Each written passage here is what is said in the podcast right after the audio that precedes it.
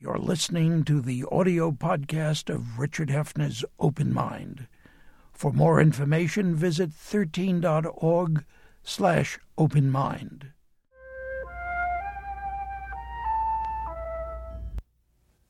I'm Richard Hefner, your host on The Open Mind, and it's been too long since my guest today, a distinguished professor of geriatrics, medicine, and medical ethics at the Mount Sinai School of Medicine, join me here. Though enough time, perhaps, for her now to discuss with me, somewhat hopefully, the thrust of a new book she and her colleagues have recently edited on palliative care, transforming the care of serious illness. Now, when Dr. Diane Meier, the director both of the Lillian and Benjamin Hertzberg Palliative Care Institute at Mount Sinai and of the National Center to advance palliative care was here some years ago. I asked whether her dissatisfaction then with the extent and the quality of palliative care in America didn't have to do with something of a dichotomy between cure and care in the very culture of American medicine. She agreed. And I want to ask my guest now whether generally it still is difficult for us as patients and physicians to hold in our minds at the same time the desire to live as long as possible, along with the desire to live as comfortably as possible. Dr. Meier, what's the situation now? Well, as usual, it's an excellent question and it has a complex answer. But I would say that we have made progress since I was here last, in that there have been published over the past couple of years and most especially this summer, several studies now showing that patients who get palliative care at the same time as they get curative treatment or disease focused treatment actually not only feel better, they and their families feel better, they also live significantly longer than people who only get the disease specific care or the curative treatment. And many people scratch their heads and say, How could that be? How could it be? That palliative care, care focused on making sure people feel okay, that their pain is treated, that their depression is managed, that their families are supported, that they can reach someone who knows them at four in the morning on a Sunday. How would that lead to a longer life? I don't understand that. Um, and yet, that's what the data shows. It does. And I think if you've ever been a patient or been a family member of a patient, this would not come as a surprise to you. Well, now, are you talking about hospice or palliative care generally? Okay, so that's another excellent question. Hospice is a form of palliative care that is paid for under a Medicare benefit that is strictly limited to people who have a prognosis, that is, a life expectancy of less than six months. And in addition to having to have a predictable and short prognosis in order to get hospice, you, the patient, have to agree to give up regular Medicare or regular insurance coverage that's focused on prolonging your life. And as a result, most of the time, people are very close to the end of their lives by the time they choose hospice because of those restrictions. Palliative care, in contrast, has no such restrictions. That is, people can get palliative care whether they have 10 years to live, 10 months to live, 10 weeks to live um, in that there's no requirement that you give anything up in order to access it, and there's no requirement that you be dying, in quotes, in order to access it. That said, both forms of palliative care, hospice palliative care and non hospice palliative care, both have been shown to prolong life in the studies that have looked at it. And that goes counter to the myth that's out there that what hospice is what you do when you're ready to give up. Hospice is what you do when there's nothing more to be done. In fact, if we're scientific about how we recommend treatment to our patients, we would say we should be recommending hospice to people much earlier because it has been consistently associated with a longer life in people who get hospice than in similar patients who don't get hospice. Can you? Could you? Could you what? Literally legally or medically or in, with payment coming. Get uh, both at once. Yeah. So that's the more complicated question, of course, because right now under the regular Medicare hospice benefit, you cannot get both at once. The new healthcare reform law has a demonstration project in it called the Concurrent Care Demo, which will allow in 15 sites across the country an experiment testing whether patients receiving both hospice and life prolonging or curative treatment at the same time as compared to a control group that only gets hospice without continued life prolonging treatment. Whether that group has better quality of life and what their length of life is, and also what their costs are, because of course the government is very concerned with the out of control costs among seriously ill people in this country. So we'll have a scientific answer to that question, but not for several years. In contrast, non hospice palliative care, regular palliative care that is, you can access the day you're diagnosed or um, at any point in your illness, has clearly been demonstrated to be associated not only with better quality of life, but also with very substantial increases in length of life among cancer patients. Um, that's the group that was studied. And I think that's a very important message for the public to understand that it's important for the public to know that they should be demanding palliative care from the point of diagnosis, not only because it will help them feel better through the treatment and through the struggles to deal with the illness, but it will also give them a longer life. Will it be paid for by medical insurance? Yeah, um, palliative care is paid for the same as any other medical visit is paid for. I'm a internist. If I if you're my patient and I see you for high blood pressure, I bill for seeing you for high blood pressure. If you're my patient and I see you for a palliative care consultation, I bill Medicare for that palliative care consultation. It's the same. Um, palliative care is paid for the same as any other medical specialty is paid Why for. Why isn't it recognized as such by enough people? Well, it is a it is a social change process and a diffusion of innovation process. Ten years ago, palliative care didn't exist to speak of in this country.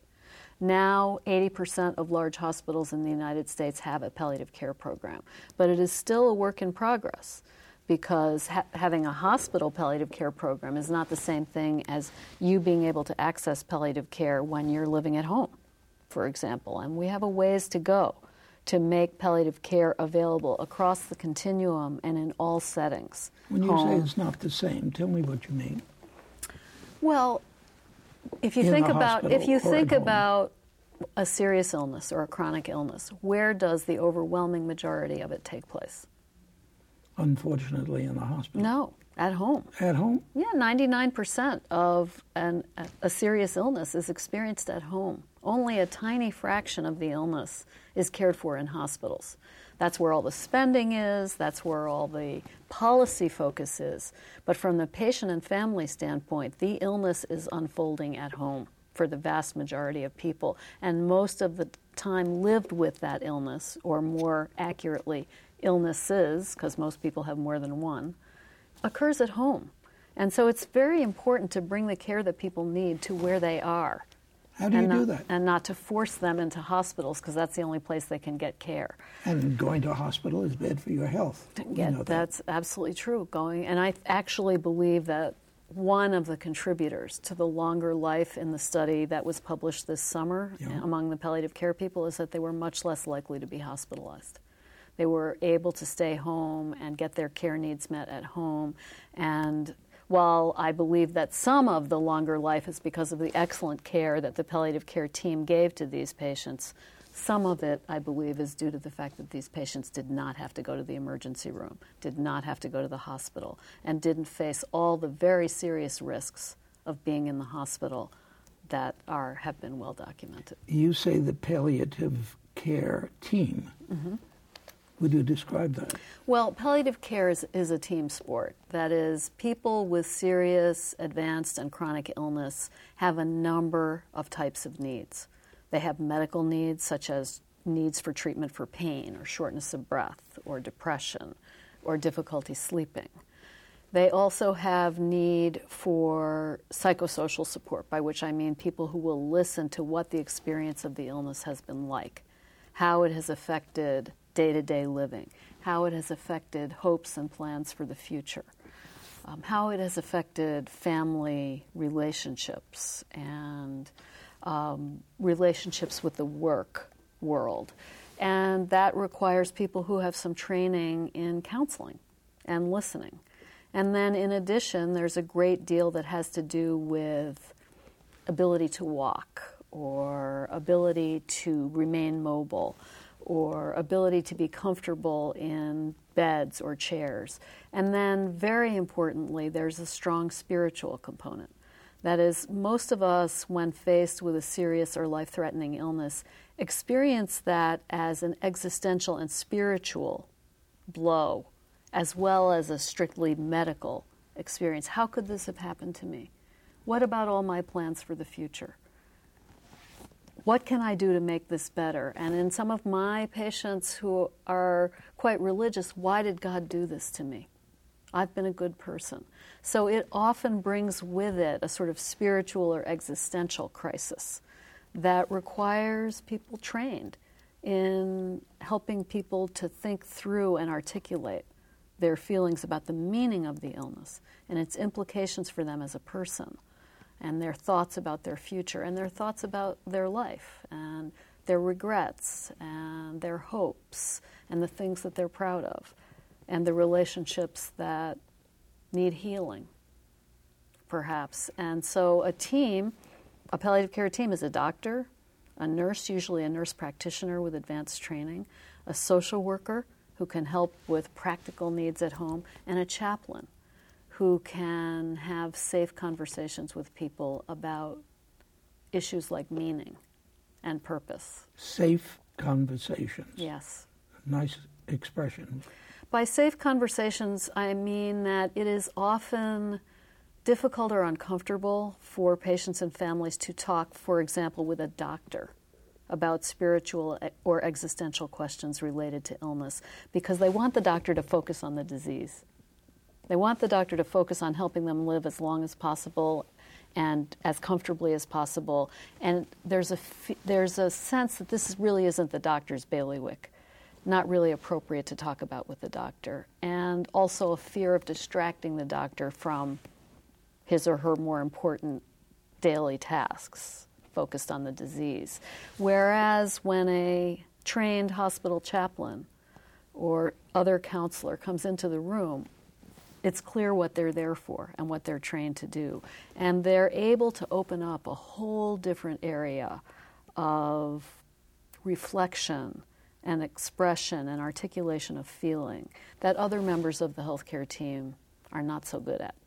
You know, you have just straightened me out in my thinking because I, th- I think I thought that the training of a palliative care doctor, physician, should include what you obviously feel um, patients feel better about when represented in the form of a spiritual, a traditional spiritual advisor. I Not think true? I think that's the ideal. Um, the real sometimes doesn't have the resources Right. to include a full team of the type I described, and there are plenty of palliative care programs that have a part time doctor and one nurse. And they're lucky if they can pull in a social worker or pull in a hospital chaplain when needed. And right, that's what I meant by the development and the integration of palliative care as a routine aspect of the American healthcare system is a work in progress. We're much further than we were 10 years ago, but we've got a ways to go. But it does mean then that you want the palliative care training in medical school. Absolutely. And it's interesting because New York State just passed a law last month that requires physicians to talk with patients about their options during serious and advanced illness, as if somehow passing a law requiring physicians to do something actually could have any impact on anything. I mean, physicians don't follow rules like that. Um, and physicians do quite appropriately what they were trained to do.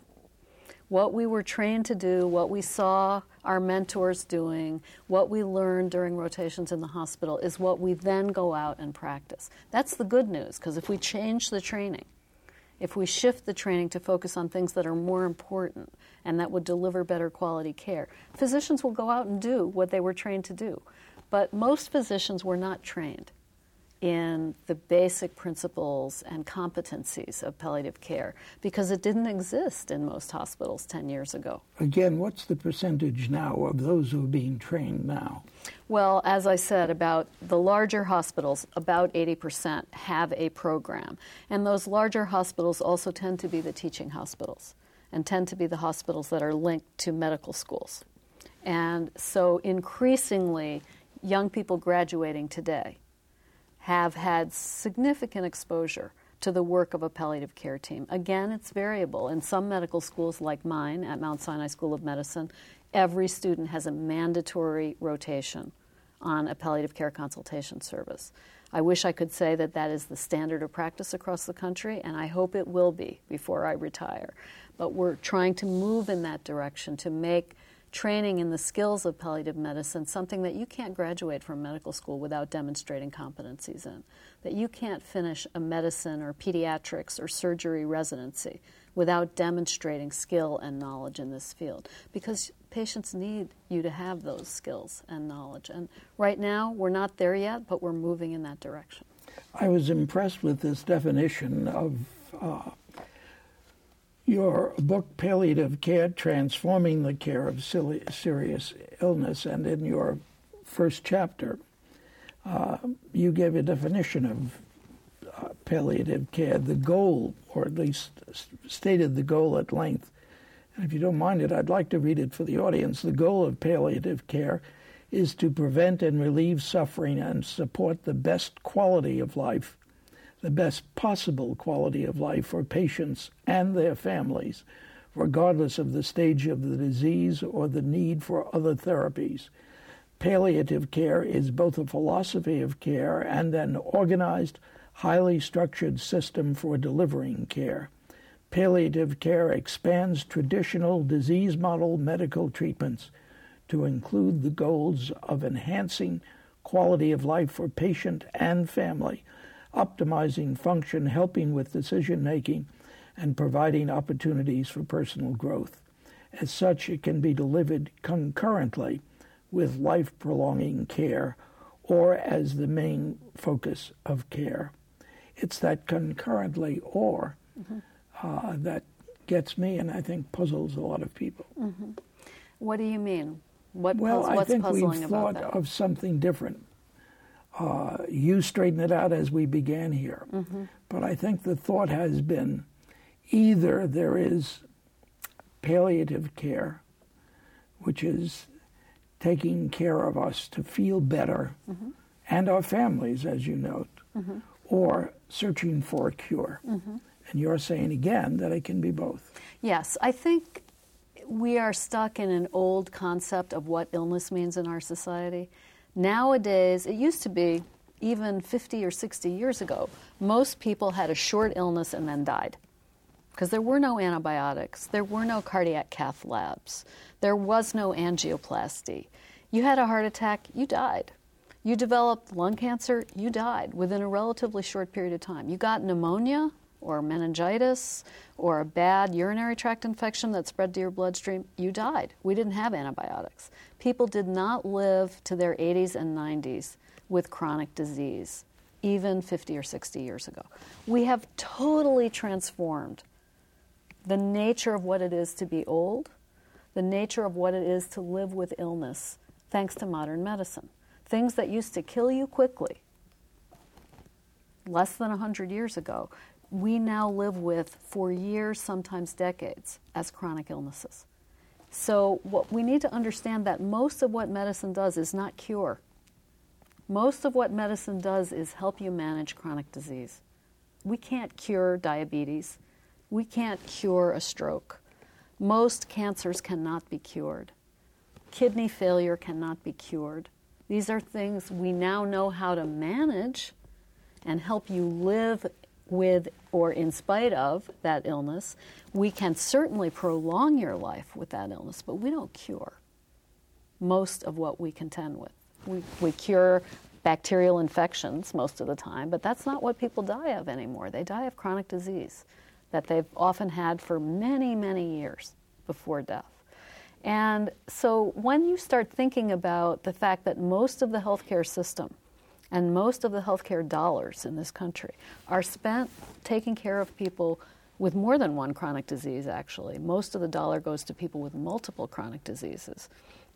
Then you start thinking, okay, so we're trying to help people manage as well as possible with chronic disease, and that's cancer or heart disease or Parkinson's disease or dementia. These things go on for a very long time. We got to make those extra years worth having.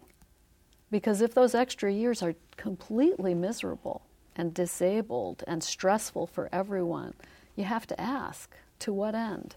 So, what we're saying is chronic disease management must include both the skills of helping people live as long as possible. But what about those as well who are as, say, well as, as well as possible? But what about those who are saying to us, we can't afford to do that? Well, um, I would I would ask them to look at the things that Medicare pays for, like artificial hearts, for example, at a cost of about half a million dollars per patient, um, and then look at things that perhaps Medicare should be investing in more, which is the quality of life of its millions of beneficiaries. Um, but in addition to showing that palliative care improves life, lengthens life, lots of studies also show, show that it reduces cost. And as in the study that I mentioned to you earlier, the most expensive place to get your care is where? In the hospital. In the hospital. And if palliative care as an intervention is something that keeps you well enough and safe enough and confident enough about what you need to do, you and your family, that you don't end up calling 911. You don't end up going to the emergency room and then getting trundled upstairs to the hospital. It saves a lot of money. That is not our intention. Our intention is to improve quality and length of life. But the consequence of doing that is that you don't end up in crisis and in the hospital. And as a result, it saves a lot of money. It doesn't save a lot of lives, though, does it? Well, it prolongs life. I mean, I can tell you stories of young people with curable cancers who received palliative care from the point of diagnosis and then got very aggressive, difficult chemotherapy, bone marrow transplantation, other types of treatment that caused a lot of physical, emotional, and spiritual suffering, not only for these young people, but for their families, as you can imagine. And the fact that they got palliative care from the point of diagnosis, I would argue, helped them get through a very, very difficult time and helped them get to the cure. Um, but the majority of people who need palliative care and who get palliative care, and this is another triumph of modern medicine, are old. They're not mostly children, they're not mostly young people. Most people who are sick are old, um, and most people who are sick have multiple chronic conditions. Um, so, cure, again, is not an achievable goal in that patient population. Living as well as possible with chronic disease for as long as possible is an achievable goal. Do you think that uh, the health program that went through the Congress, was signed by the president, uh, if it stays in place, and we know it's threatened, and I hope there are enough people who realize that it's threatened, uh, will accomplish some of what you want accomplished. The health reform bill, the Accountable Care Act, primarily its primary impact is on increasing access to care. It ensures an additional 30 million people of the 50 million currently uninsured in this country. Everything else that it does is minor in comparison to that increase in coverage. As, as President Obama himself said, it's an insurance reform bill more than it's any other kind of reform bill. However, there are many experiments embedded within the bill, abilities to test different ways of delivering and paying for care with a goal of improving the quality of care that patients get, the quality of their experience, their quality of life, their sense of control over their illness, and also reducing this runaway train in terms of healthcare costs. If healthcare costs continue to rise at the rate that they've been rising, 100% of state budgets across the country will go to paying for healthcare. There will be no money left for schools, roads, post offices, I, you know, I could anything that's publicly paid for will have to go away just to feed the monster of healthcare costs, unless we figure out how to get a handle on it. And this bill does nothing to address that. It, aside from allowing for experimentation using pilots or demonstrations that will tell us whether these range of different models actually are effective, help people improve quality, and also get a handle on costs. To your knowledge, are these various small programs, experimental programs, of real value? Can they be of I am hoping value? they will be of real value, and it is a matter of measuring the right outcomes. It's very important to measure the experience of patients and families and to talk about the impact of these different models through the prism, through the lens of the experience of the patient. Otherwise, they will be tossed as efforts to ration or as efforts to take resources away from old people. In fact, that is not their intent, but it is easy to see how they can be demagogued in that way. So it's critical, in my view, to pay close attention to the experience of patients and the experience of their families in these different models and to compare them so that we are leading with attention to patients and families and their experience before we talk about any other outcomes. My hope is that the next time you come back, you will have again a, um, a report on some progress. Dr. Diane Meier, thank you so much for joining me today. Thanks for inviting me. And thanks too to you in the audience. I hope you join us again next time. Meanwhile, as another old friend used to say, good night and good luck.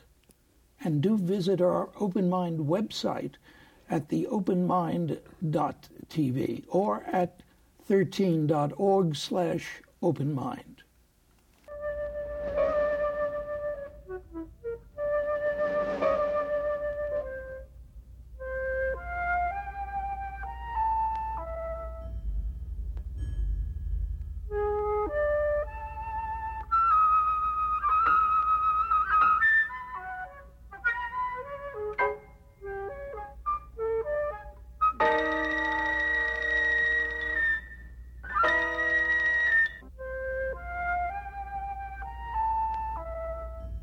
Continuing production of The Open Mind has been made possible by grants from the Rosalind P. Walter Foundation, the Bluestein Family Foundation, the Joan Ganz Cooney and Peter G. Peterson Fund, the Malkin Fund, the May and Samuel Rudin Family Foundation, the Joanne and Kenneth Wellner Foundation, the John D. and Catherine T. MacArthur Foundation, and from the corporate community, Mutual of America.